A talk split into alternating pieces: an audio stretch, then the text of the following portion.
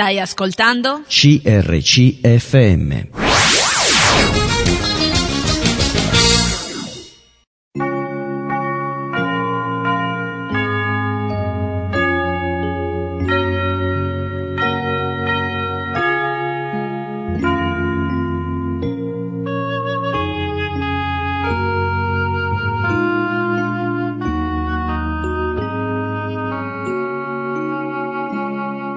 In ogni città, alla domenica, gruppi di credenti si riuniscono per lodare il Signore, condividere le proprie esperienze e ascoltare la sua parola, con espressioni diverse da luogo a luogo.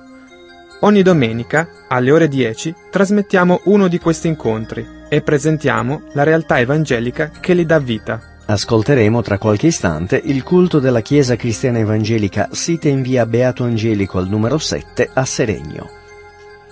Seregno è una città della Lombardia occidentale compresa nella provincia di Monza e Brianza. Si trova nella parte meridionale della Brianza, nell'alta pianura lombarda, a quota 222 metri sul livello del mare, a breve distanza dalle prime colline moreniche brianzole, che si ritrovano nei territori dei comuni confinanti di Albiate, Carate Brianza, Meda e Mariano Comense, e in vista delle prealpi lombarde, Grigna, Grignetta e Resegone. Seregno dista 23 km da Milano in direzione nord e 12 da Monza in direzione nord-ovest. Il territorio comunale è interamente pianeggiante ed estesamente urbanizzato, con l'eccezione di alcune aree periferiche, oggi sottoposte a vincolo, Parco della Brianza Centrale. Le aree edificate della città si estendono in molti casi fino ai limiti comunali, formando un continuum urbano con i comuni limitrofi. Non esistono corsi d'acqua nel territorio comunale, i più vicini sono il Lambro ad est, in territorio di Carate Brianza e Albiate, e il torrente Tarò a Meta. Il primo documento che citi Seregno risale al 1087. È un atto con il quale Pietro da Seregno cede parte dei beni da lui posseduti alla canonica di Sant'Ambrogio di Milano, da cui si attendeva aiuto e protezione. Si può tuttavia ipotizzare l'esistenza di un centro del villaggio attivo già in età romana, ma le notizie sono lacunose e non esistono documenti certi. I documenti di questo secolo e del successivo si riferiscono a Seregno con il termine di locus, definendolo così come un insediamento agricolo analogo alla grande maggioranza degli insediamenti della zona. Il locus di Seregno in quel tempo era posto sotto l'influenza religiosa e politica del monastero di San Vittore a Meda. Una cronaca dei primi anni del XIII secolo, precisamente del 12 ottobre 1206, cita Seregno come un borgo, indicando in questo modo un certo sviluppo demografico ed economico dell'insediamento e la formazione di un embrione di ceto imprenditoriale composto da artigiani, mercanti e proprietari terrieri. Seregno conta oggi 43.000 abitanti. Ascolteremo ora il culto della Chiesa Cristiana Evangelica sita in via Beato Angelico al numero 7 a Seregno. Predica Paolo Di Nunzio della Chiesa di Sesto San Giovanni. Buon ascolto. Vogliamo questa mattina dare inizio al nostro culto d'adorazione. Il Salmo 100 recita così, dice Mandate grida di gioia al Signore, abitanti di tutta la terra. Servite il Signore con letizia, presentatevi gioiosi a Lui. Riconoscete che il Signore è Dio, è Lui che ci ha fatti e noi siamo Suoi, siamo Suo popolo, è gregge di cui Egli ha cura. Entrate nelle sue porte con ringraziamento, nei suoi cortili con lode, celebratelo. Benedite il suo nome, perché il Signore è buono, la sua bontà dura in eterno, la sua fedeltà per ogni generazione.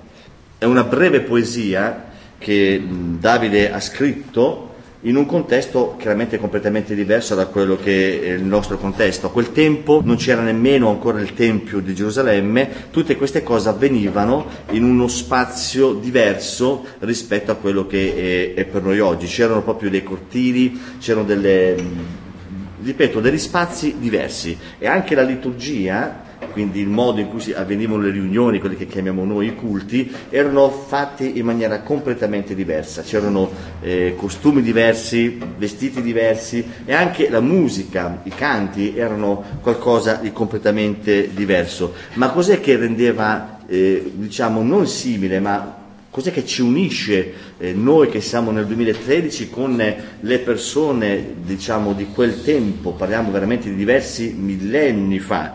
Quello che ci unisce è proprio il pensiero che noi siamo il popolo di Dio, siamo uniti in questo gruppo di persone e fanno parte di questo gruppo che hanno qualcosa in comune, cioè appartengono, c'è questa forma di appartenenza, dice siamo un popolo apparteniamo a qualche cosa, a un gruppo, apparteniamo a, a, un insieme di persone che a differenza delle nazioni che sono uniti per lingue, una nazione è unita per tradizione, per lingua, per religione, qui parliamo di un popolo, il nostro, che invece è qualcosa che va oltre il confine politico, oltre il confine della nazione. Quello che ci unisce proprio è il fatto che siamo suoi, noi siamo popolo di Dio, è ancora, ancora bella questa frase, è gregge che Egli ha cura. Quindi siamo sotto, oltre che appartenere a Dio, siamo anche curati, siamo anche, come dire, eh, protetti in qualche modo da, dal Signore. Ecco perché possiamo entrare liberamente nelle porte, lo facciamo con ringraziamento perché riconosciamo questa, questo stato nuovo nel quale siamo, apparteniamo al Signore, perché Egli è buono. Ma non dimentichiamo che non solamente Dio è buono, ma è fedele. Quello che Lui dice è non è qualcosa che non si rimangia mai la parola che, che lui ha dato. Il Signore è buono e la sua fedeltà dura per sempre. Quindi questa mattina sentiamoci veramente liberi di poter ringraziare il Signore, lodarlo attraverso i canti, attraverso le preghiere, delle brevi letture, delle brevi testimonianze. Lodiamo e ringraziamo il Signore questa mattina per quello che Lui è per noi. Ecco, questa mattina dedichiamolo proprio al ringraziamento. Abbiamo tante cose di cui chiedere al Signore, tantissime. Eh, forse sono più le cose che dobbiamo chiedere che altro, ma questa mattina non vogliamo chiedere al Signore. Questa mattina vogliamo ringraziarlo, vogliamo svuotare il nostro cuore nel ringraziare il Signore, nel lodarlo, nell'adorarlo. Avremo modo in altre occasioni di poter chiedere al Signore qualche cosa. Questa mattina lo vogliamo semplicemente ringraziare, lodare e adorare. Vogliamo iniziare cantando insieme l'inno numero 3 della raccolta classica del, dell'inario.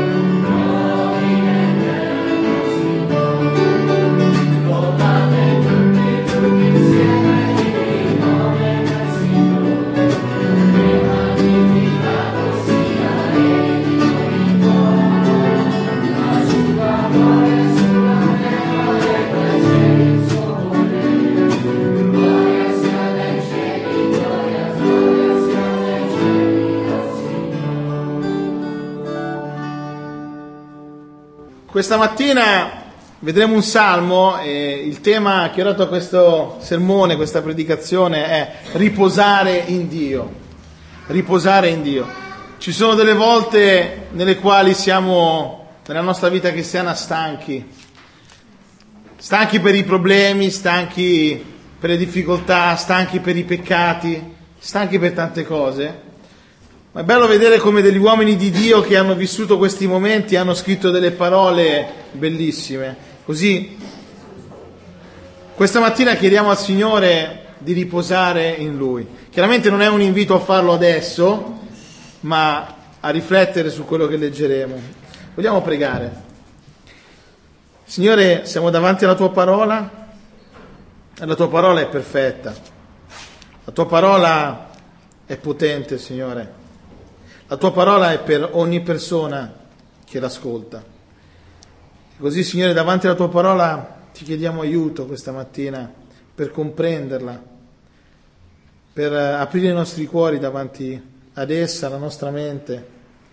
Grazie, Signore, per la tua parola, nel nome di Gesù. Amen. Nel 1953 i coniugi tedeschi Beck partirono come missionari per il Giappone e quando partirono non avevano neanche idea di quello che sarebbe successo lì e hanno vissuto delle gioie incredibili. Infatti è nata una chiesa, è cresciuta, hanno visto delle persone che si sono convertite al Signore, c'è stato un grande frutto lì grazie all'opera che hanno svolto per il Signore. Però il loro tempo di missione è stato anche attraversato da delle lacrime e tra tutte le prove, senza dubbio, la più grande per loro è stata perdere la loro figlia di vent'anni, Lynn. E nel raccontare quel giorno terribile, il padre ha scritto queste parole incredibili. C'è anche un libro in italiano che vi incoraggio a leggere, Morire a vent'anni. Il 20 agosto 1980 fu la volta di Lynn, che il Signore chiamò a sé all'età di vent'anni. Come genitori abbiamo versato delle lacrime per la nostra Lind non poterla aiutare, vederla soffrire, per noi non fu facile. Quando lei ispirò eravamo solo noi genitori al suo capezzale. Ora possiamo affermare che non c'è facile esprimere a parole come i nostri cuori si sentirono trasportati verso l'alto. Noi sperimentammo la presenza di Dio, vale a dire la sua gloria. Di conseguenza non potemmo fare altro che adorare. Quando noi preghiamo insieme capita spesso capita sempre a me di cominciare e dopo di me prega mia moglie Mina.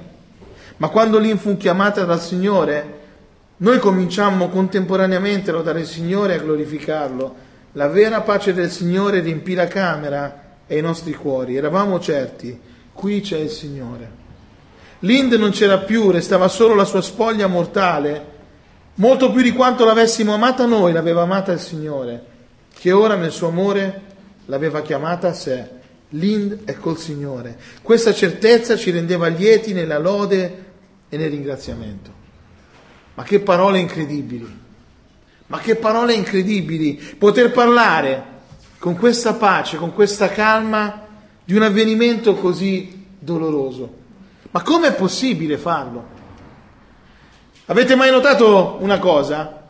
Non tutte le persone reagiscono allo stesso modo uh, alle difficoltà.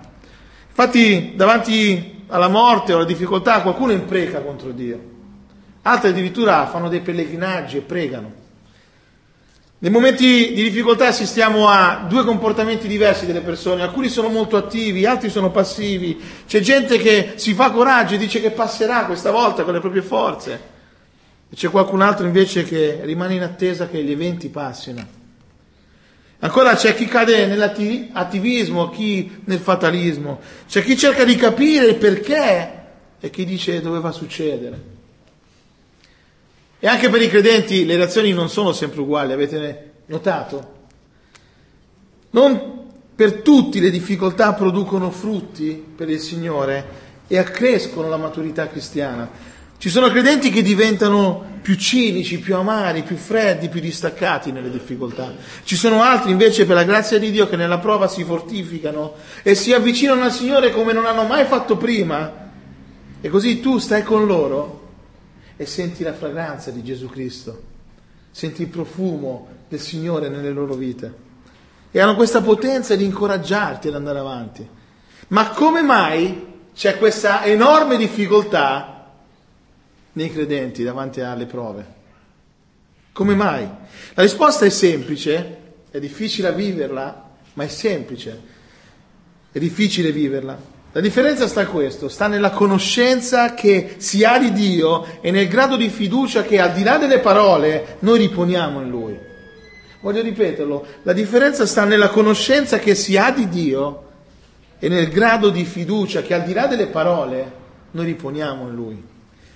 Perché, fratelli e sorelle, miei cari, che siete qui, e io sono con voi, prima o poi i problemi toccheranno anche le nostre vite. Prima o poi la nostra salute sarà toccata, la nostra famiglia sarà scossa. E se non è già accaduto, tra non molto tempo noi dovremo fare i conti con situazioni difficili o dolorose. E se questo è vero, ed è vero, allora oggi siamo davanti a una domanda che diventa essenziale per tutti noi, per le nostre vite, per la nostra anima ed è questa.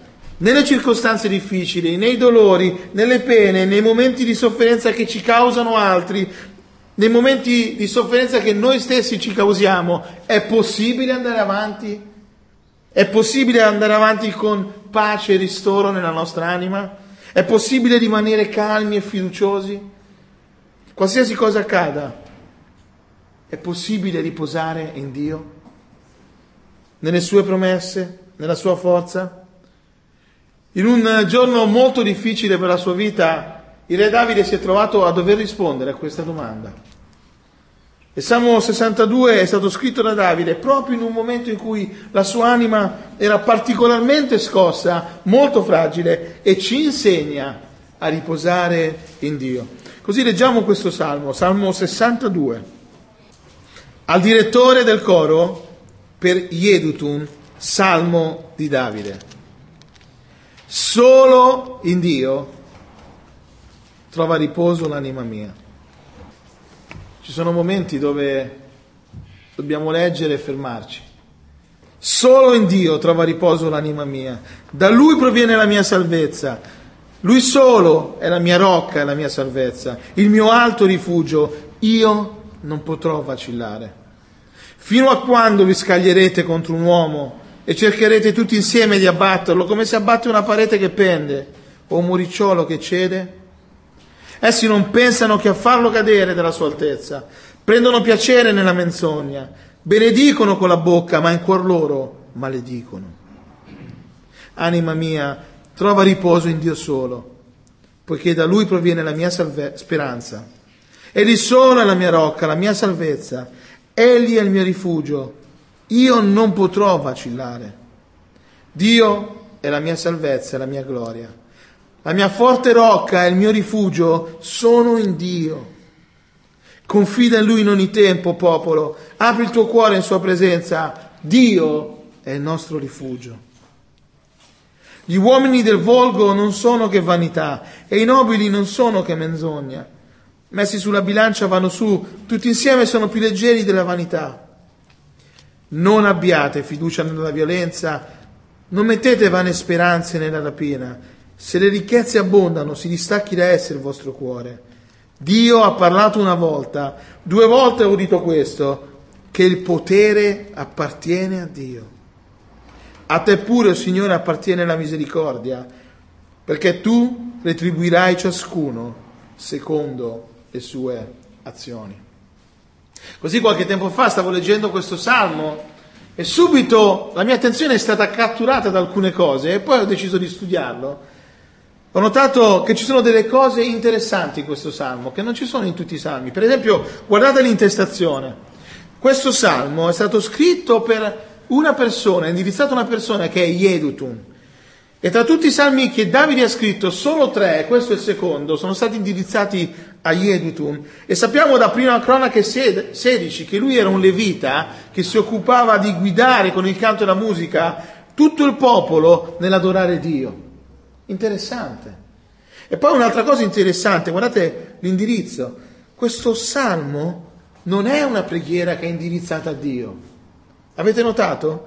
Questo è veramente inusuale. Tutti i salmi sono preghiere o lamenti a Dio, ma questo non lo è. Infatti l'unico momento in cui Davide si rivolge direttamente a Dio, guardatelo pure, è al versetto 12, quando afferma che a te pure, o oh Signore, appartiene la misericordia. Sta dicendo tu Signore sei misericordioso, tratti con amore e giustizia tutti, ma in tutto il resto del Salmo Davide parla piuttosto a se stesso, agli altri che a Dio, esorta gli altri a confidare in Dio. Ma è chiaro una cosa, scusate, sebbene questo, David, questo salmo si indirizzi a se stesso per Davide o ad altri, questo è un salmo che è incentrato su Dio e sul suo carattere.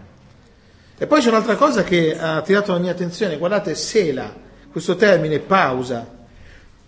Circa 70 sono i salmi che contengono questo termine, significa proprio pausa, e non sappiamo esattamente che cosa di- voglia dire, se sia stato l'autore a mettere questo nel salmo o altri che l'abbiano aggiunto dopo. Alcuni pensano che ehm, questa parola c'è per a un certo punto fermarsi dal cantare e ascoltare la musica, oppure soltanto fermarsi per riflettere sulle parole, ma è interessante. E poi l'altra cosa interessante, avete visto quante ripetizioni ci sono? C'è un termine che si ripete spesso ed è quattro volte per l'esattezza, è solo. Quando ho letto questo salmo, questo termine mi ha attirato, ha attirato la mia attenzione, perché è evidente che la presenza di Dio è importante per Davide, perché solo Dio, nient'altro che Dio, solo Dio può soddisfarlo. Ed è Lui che ricerca supremamente è lui che può toccare la vita di Davide intimamente. È solo lui che può calmare la sua anima che è in tempesta. E poi avete notato altre ripetizioni. Davide ripete tante volte questo aggettivo, mio, mia, mio. Guardate versetto 1, la mia anima, la mia salvezza. Poi dice la mia rocca, la mia salvezza, il mio rifugio. E poi al versetto 5 ancora la stessa cosa. Parla di Dio Davide come un suo possesso personale. La conoscenza che ha di Dio è così intima, così profonda, al punto tale che non può scindere più la sua vita da ciò che Dio è per lui. Questo è meraviglioso, questo mi ha toccato. Il Dio eccesso, supremo, al quale nessuno può resistere, è il Dio personale di Davide, che conosce quello che sta vivendo, che sa ogni cosa. Ma la verità che più ha toccato il mio cuore, più di ogni altra, è che questo salmo ha dato riposo all'anima turbata di Davide. Infatti in questo salmo troviamo tre chiavi per trovare riposo all'anima. Il salmo si divide in tre parti, ognuna di queste parti è suddivisa da questo termine di cui ho parlato prima, pausa, e ogni parte ci mostra una di queste tre chiavi per trovare riposo in Dio nelle difficoltà. E la prima chiave è questa, dai versetti da 1 a 4. Riposa nella sufficienza di Dio. Riposa nella sufficienza di Dio. Questo salmo inizia con un'affermazione categorica. Solo in Dio trova riposo l'anima mia. E da questa frase noi comprendiamo che l'anima di Davide era molto scossa. Davide era in affanno e l'ansia stava prendendo il sopravvento su di lui. E a versetti 3 e 4 troviamo una breve descrizione del motivo di questo. Non sappiamo esattamente la situazione, forse quella in cui il protagonista era il figlio Absalom che voleva ehm, detronizzarlo, ma è chiaro che delle persone malvagie siano coalizzate contro Davide per togliergli il trono. Al versetto 3 vediamo che erano molti che avevano fatto alleanza tra di loro perché dice che si erano messi tutti insieme contro di lui. E notiamo che erano delle persone crudeli, senza scrupoli, perché Davide usa dei termini feroci per descrivere queste persone. Dice che queste persone si stavano scagliando contro di lui. Erano molti contro uno solo. Nel versetto 4 notiamo come l'attacco fosse pensato a tavolino, nei minimi particolari. Dice Davide, avevano pensato a come farlo cadere. Avevano fatto una strategia per non sbagliare. Davide dice di loro, questo versetto, che sono dei bugiardi, doppi. Pensava che fossero suoi amici perché parlavano bene di lui con la bocca, ma in realtà il loro cuore era un campo di battaglia pieno di odio verso di lui. E versetto 3 vediamo tutta quella sincerità di Davide. Anche se è un re glorioso, anche se, di, anche se è un re glorioso, affermato, conosciuto, in realtà lui sa di essere fragile. Avete visto come una parete che pende. Basta poco a buttarla giù. Come un muricciolo che cede. È lì che sta per cadere, basta che qualcuno dia un tocco e cade. Sa benissimo che non ha la forza da solo di resistere né di stare in piedi. Il ragazzo che ha affrontato l'orso e il leone, che ha battuto il gigante Golia, sa di essere fragile. Dei nemici più forti di lui, più numerosi di lui, lo circondano e sa che manca poco, presto sarà abbattuto. Così tutta questa situazione lo fa soffrire e la sua anima è scossa e senza pace. Vi siete mai sentiti così? Vi siete mai accorti di essere circondati da dei problemi più grandi di voi, più forti di voi e non essere in grado di uscirne da soli? Avete mai sentito la vostra anima perdere pace per delle situazioni che vi sono accadute? Perché è così che ci colgono le difficoltà, sono sempre più grandi di noi. Ci lasciano tante volte degli interrogativi e non sappiamo cosa fare, non sappiamo cosa dire. Ma Davide ha una chiave per uscirne. Lui conosce Dio. E in quelle difficoltà enormi lui inizia questo salmo con un'affermazione incredibile. Solo in Dio trova riposo l'anima mia. Lui potrebbe contare sul suo nome, sulla sua fama, sulla sua posizione, sui suoi fedeli, potrebbe chiedere rinforzi, fare una strategia, ma non fa nulla di questo. Semplicemente lui si ferma si isola e cerca Dio. Cercare Dio è quello che lui ha sempre fatto fin da quando era fanciullo e componeva dei salmi per lui. Cercare Dio significa invocare il suo aiuto, pregare Dio, adorarlo, cercare di conoscere di più di lui. Lo ha cercato all'alba nei giorni felici e adesso lo cerca nelle difficoltà. Perché? Perché solo in Dio in nient'altro, in nessun altro, la sua anima può trovare riposo. Niente e nessuno è in grado di rassicurarlo, niente è in grado di soddisfarlo veramente, di rassenerare il suo cuore. È circondato da nemici malvagi, ingiusti, la sua anima è oppressa, ma c'è qualcuno più grande dei suoi problemi a cui andare ed è Dio. Dio è completamente sufficiente per ogni situazione e ogni suo bisogno. Non avete anche voi gustato questo Dio meraviglioso nelle difficoltà? Non avete trovato Dio mentre lo stavate cercando quando il vostro cuore era rotto? Non vi è mai capitato di poter riposare in Dio e pregare Dio, mettendo i vostri problemi nelle sue mani, le ansietà nelle sue mani e finalmente trovare riposo alla vostra anima? Gesù ha fatto la stessa cosa quando è andato al Padre e ha detto, Padre, l'anima mia è turbata da tristezza mortale. E il Padre lo ha soccorso e confortato inviando degli angeli e lo ha rassicurato, gli ha dato una forza sovrannaturale. Avete notato, Davide dice che la sua anima trova riposo solo in Dio, perché solo Dio lo ascolta nelle difficoltà veramente. Davide vede la sua anima cambiare mentre ai piedi del Signore, vede questo amore, questa cura del suo pastore che gli ristora l'anima e guardate come esprime tutto questo, spiegandoci la base sulla quale questo è potuto venire nel suo cuore.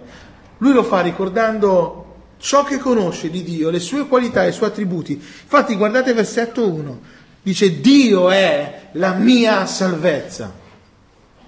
Questa è una verità reale a 360 gradi per Davide, per la sua vita e per la sua anima. Dio è colui che gli ha già dimostrato di tirarlo fuori dalle difficoltà, dalle avversità e in questo senso Davide è certo che Dio lo salverà ancora. Ma Dio è anche colui che ha salvato la sua anima dall'oscurità del peccato Come non avere fede in Lui? Se Dio ha fatto questo, allora Dio è più grande della situazione che sta vivendo. Davide trova riposo nel fatto che Dio lo salverà, lo tirerà fuori, che il suo destino eterno è con lui. E non solo questo, Davide dice Dio è la mia rocca.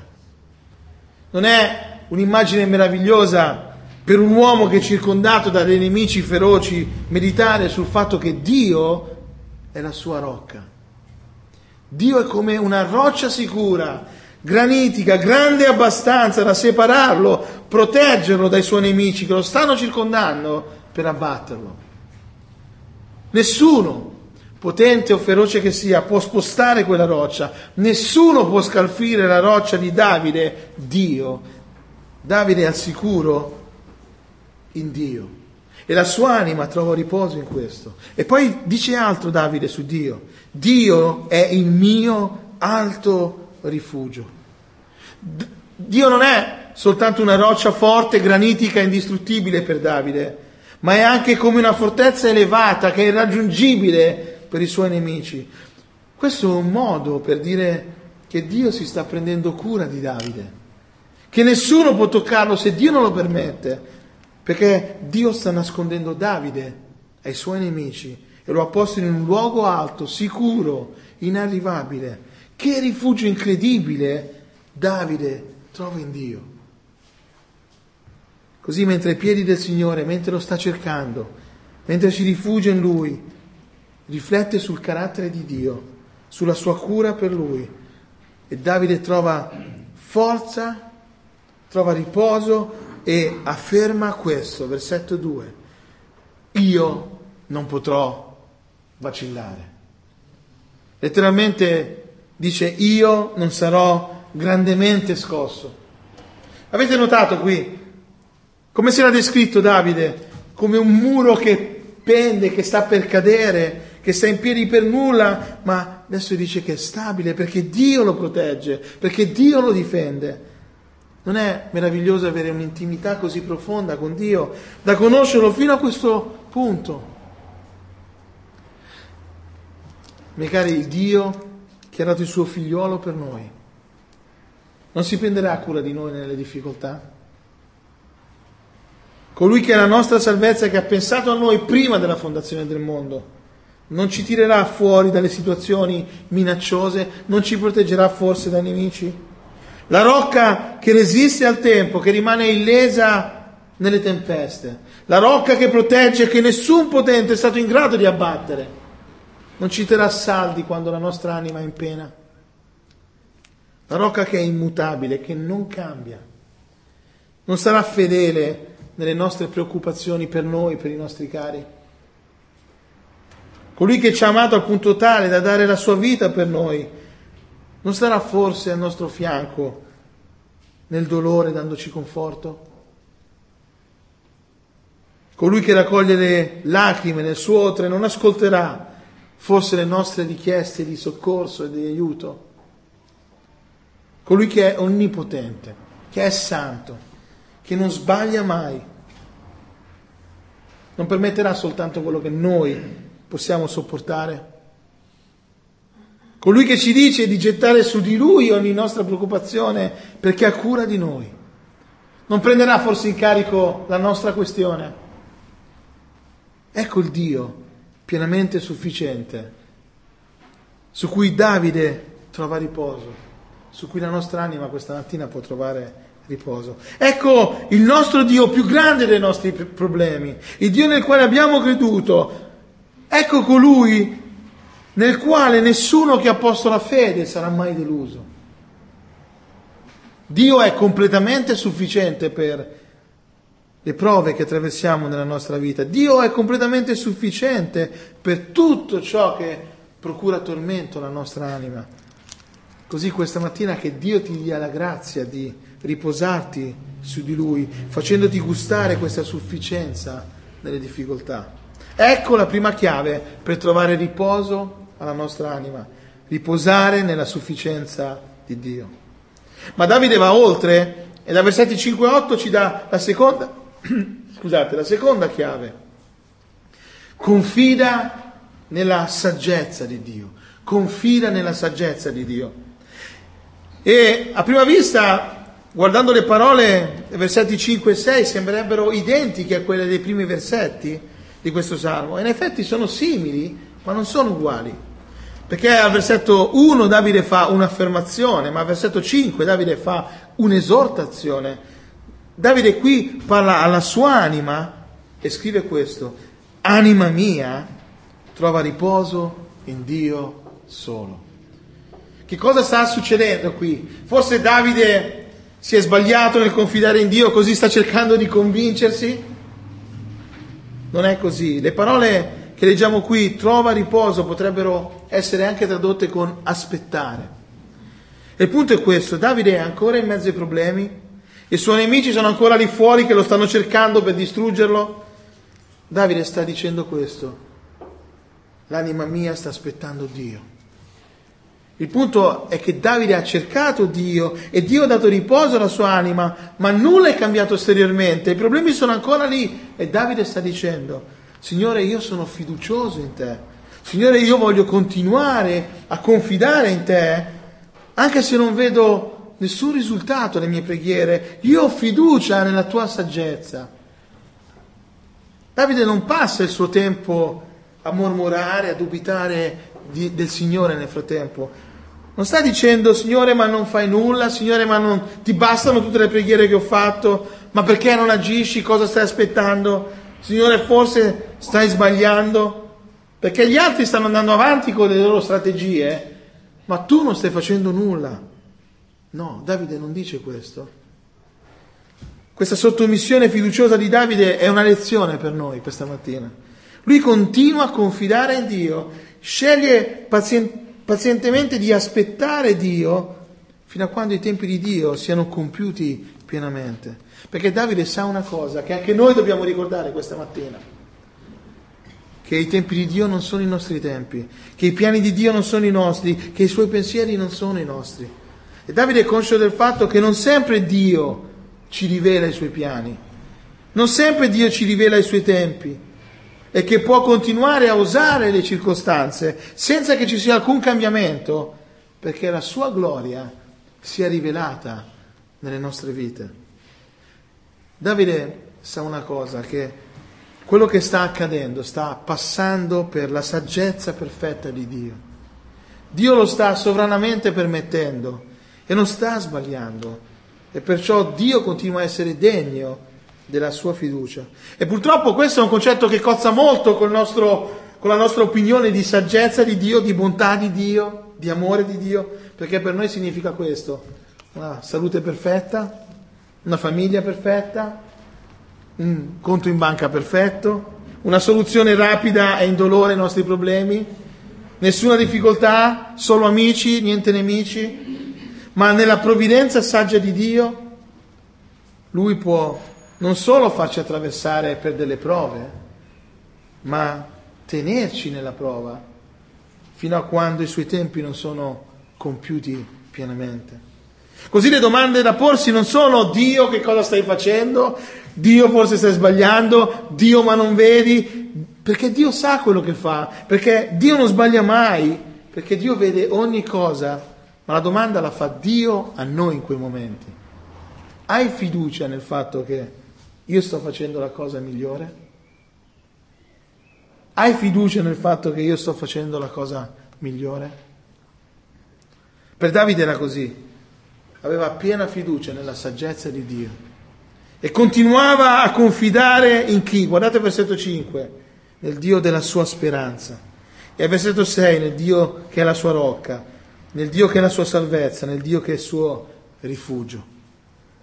Sapete una cosa, non è, come dice Geremia, volentieri che Dio umilia e affligge i figli dell'uomo. Ma allora perché ci prova? Perché Dio gradisce quando vede i suoi figli avere fede in Lui. Dio si compiace quando vede i suoi figli crescere nella prova. Dio vede compiere i suoi scopi quando noi rimaniamo sottomessi alla sua volontà, fiduciosi che Lui è in controllo e che non sta sbagliando. Guardate come questo perseverare di Davide fiduciosamente in Dio ha delle conseguenze molto pratiche nella prova, molto pratiche in quel momento. La prima conseguenza ce ne sono due e la vediamo al versetto 6. Davide dice, io non potrò vacillare. E qualcuno potrebbe pensare che lui ha già fatto questa affermazione, ma non è così. Perché vi ricordate che cosa vi ho detto poco fa? Come letteralmente potrebbe essere tradotta la frase al versetto 2? Io non sarò grandemente scosso. Ma versetto 6 le parole sono leggermente diverse e dovremmo leggere questa frase in questo modo. Io non sarò scosso per nulla. Io non sarò scosso per nulla. Avete notato in questa seconda parte del Salmo una realtà? Cosa dice Davide in questa seconda parte dei suoi nemici? Dove sono finiti i suoi nemici? Non ci sono. Davide non ne parla affatto, ma continua a mantenere il suo sguardo su Dio, continua a stare con Dio e cosa succede? La sua fede cresce. La sua fede cresce. Ecco dove sta la differenza. Vi ricordate all'inizio? Qui sta la differenza.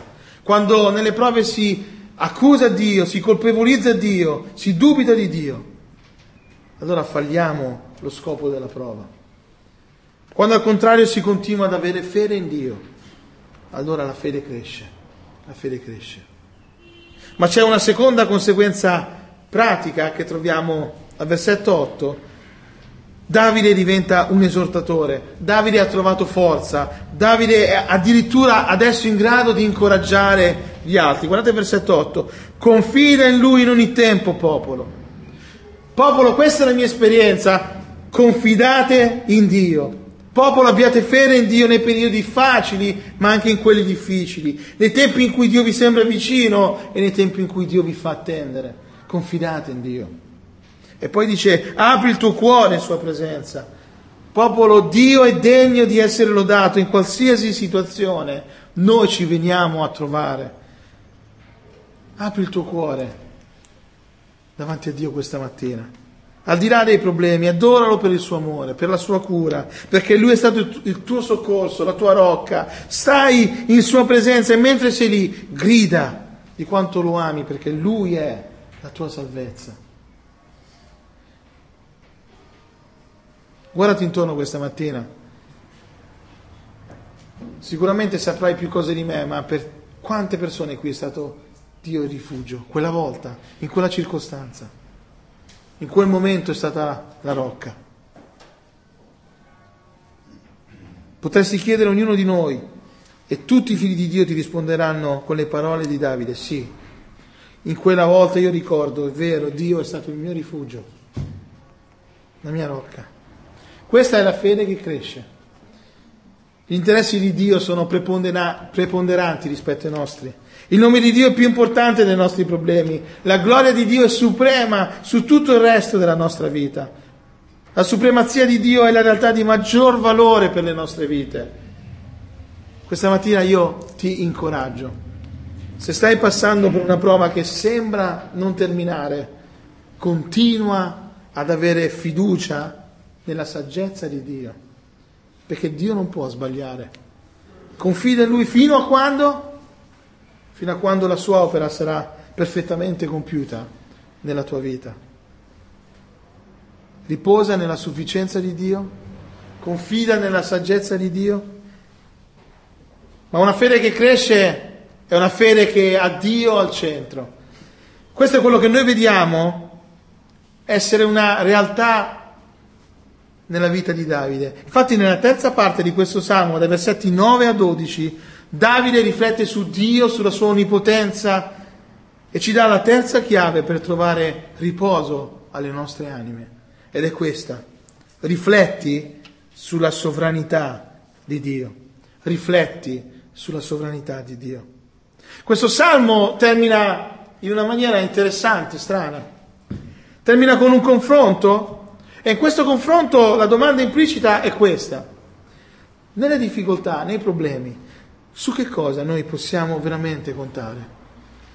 Che cosa dobbiamo tenere presente? Che cosa dobbiamo ricordare? E il confronto è tra tutto quello che l'uomo reputa fondamentale da una parte e Dio dall'altra e il risultato è che solo Dio, che è sovranamente in controllo su tutto, è totalmente affidabile. Solo Dio ha l'ultima parola. E guardate, ci sono tre termini di paragone. Il primo, al versetto 9, è l'essere umano. Gli uomini del volgo non sono che vanità, e i nobili non sono che menzogna, messi sulla bilancia vanno su, tutti insieme sono più leggeri della vanità. Tutti i tipi di, di uomini, siano essi del volgo, nobili, che cosa sono, dice Davide in realtà? Sono vanità. Cioè passano, come dice Salomone, vanità delle vanità, tutto è vanità, tutto passa, tutto è passeggero, anche gli uomini.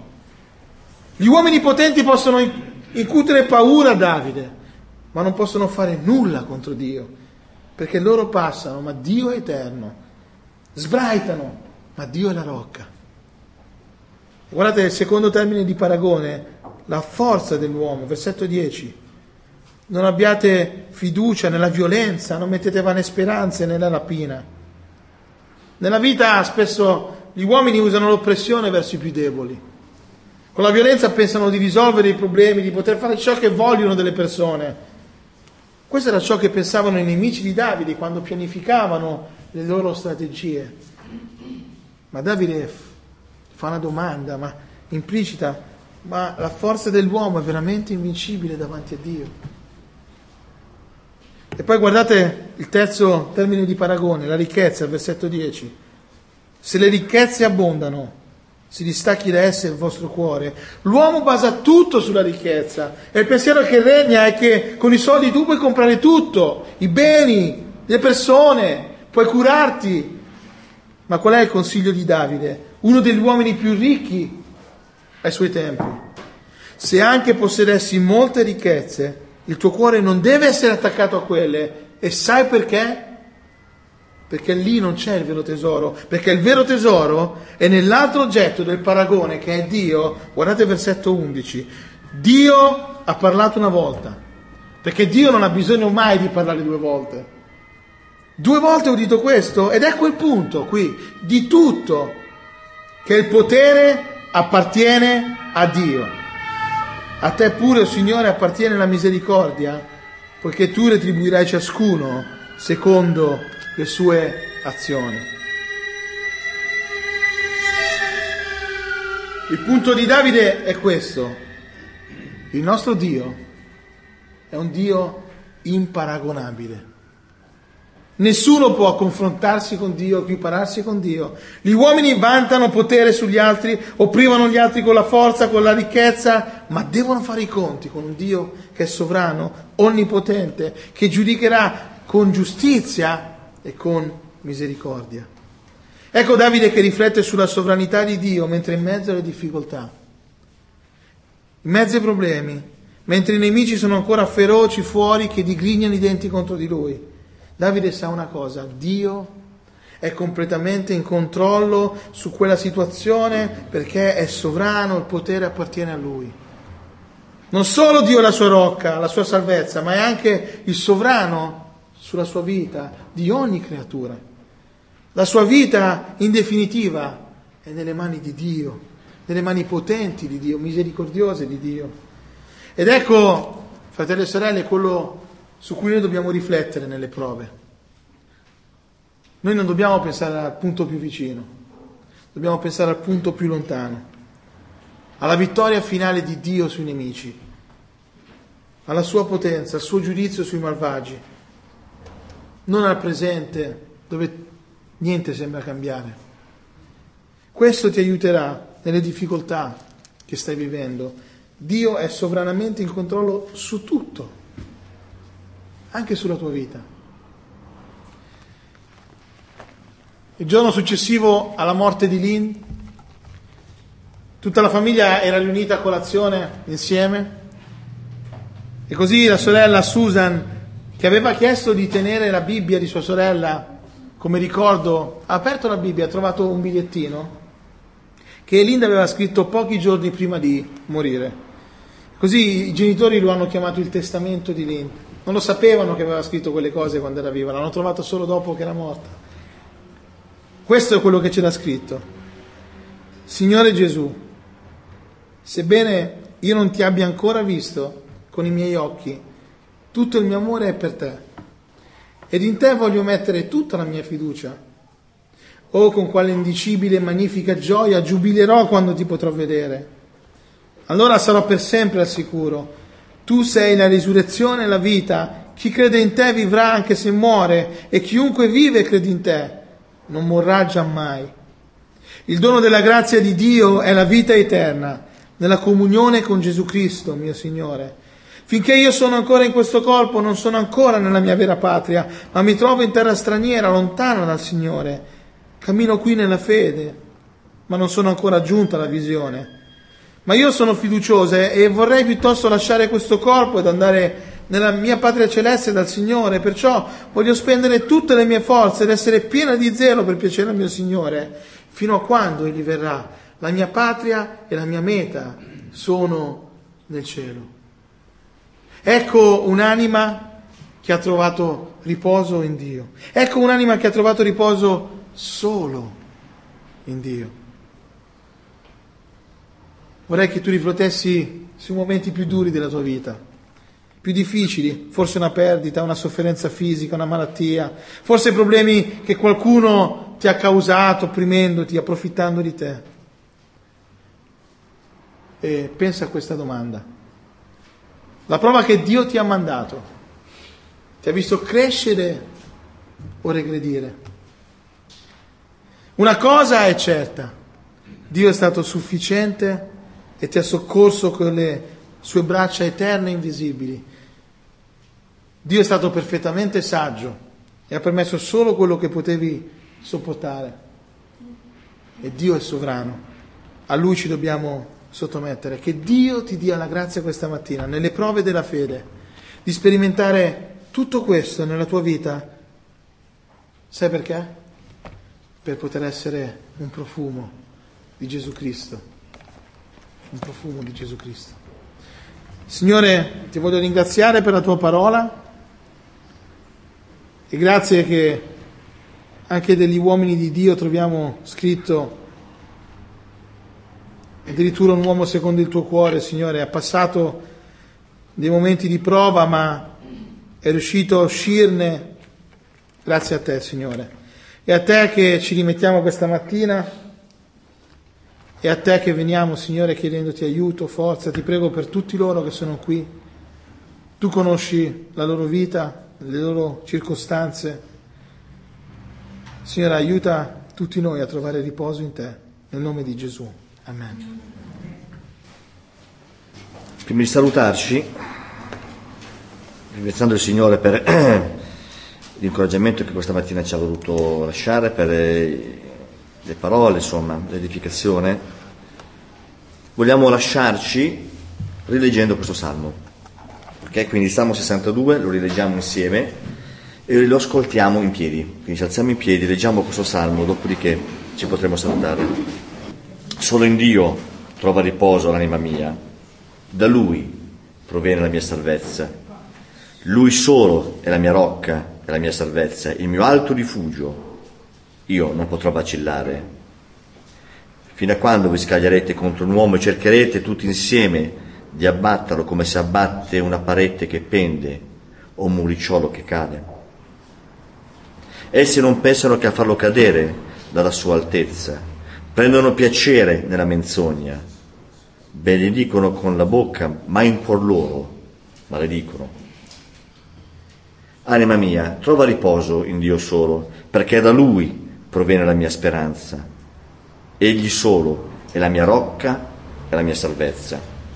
Egli è il mio rifugio. Io non potrò vacillare.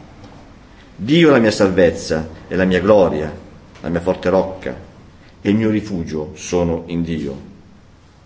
Confida in Lui in ogni tempo, popolo. Apri il tuo cuore in Sua presenza. Dio è il nostro rifugio. Gli uomini del volgo non sono che vanità e i nobili non sono che menzogna. Messi sulla bilancia vanno su, tutti insieme, sono più leggeri della vanità.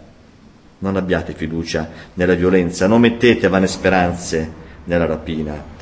Se le ricchezze abbondano, si distacchi da esse il vostro cuore. Dio ha parlato una volta, due volte ho udito questo, che il potere appartiene a Dio. A te puro, Signore, appartiene la misericordia, perché tu retribuirai ciascuno secondo le sue azioni. Che il Signore sia con noi. Amen. Avete ascoltato il culto della Chiesa Cristiana Evangelica sita in via Beato Angelico al numero 7 a Seregno. La Chiesa si riunisce la domenica alle ore 10.30, il giovedì alle ore 20.30 riunione di preghiera. Per maggiori informazioni potete scrivere a info-chiesaseregno.it ripeto info-chiesaseregno.it oppure andare sul sito chiesaseregno.it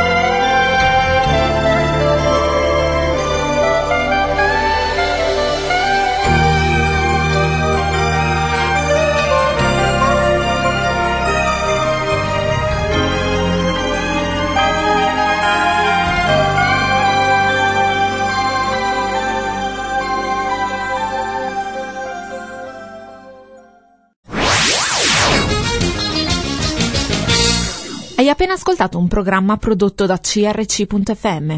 Se hai apprezzato quello che hai ascoltato, considera di sostenere il tuo programma preferito. Visita il sito www.crc.fm e ricorda, il tuo sostegno è prezioso.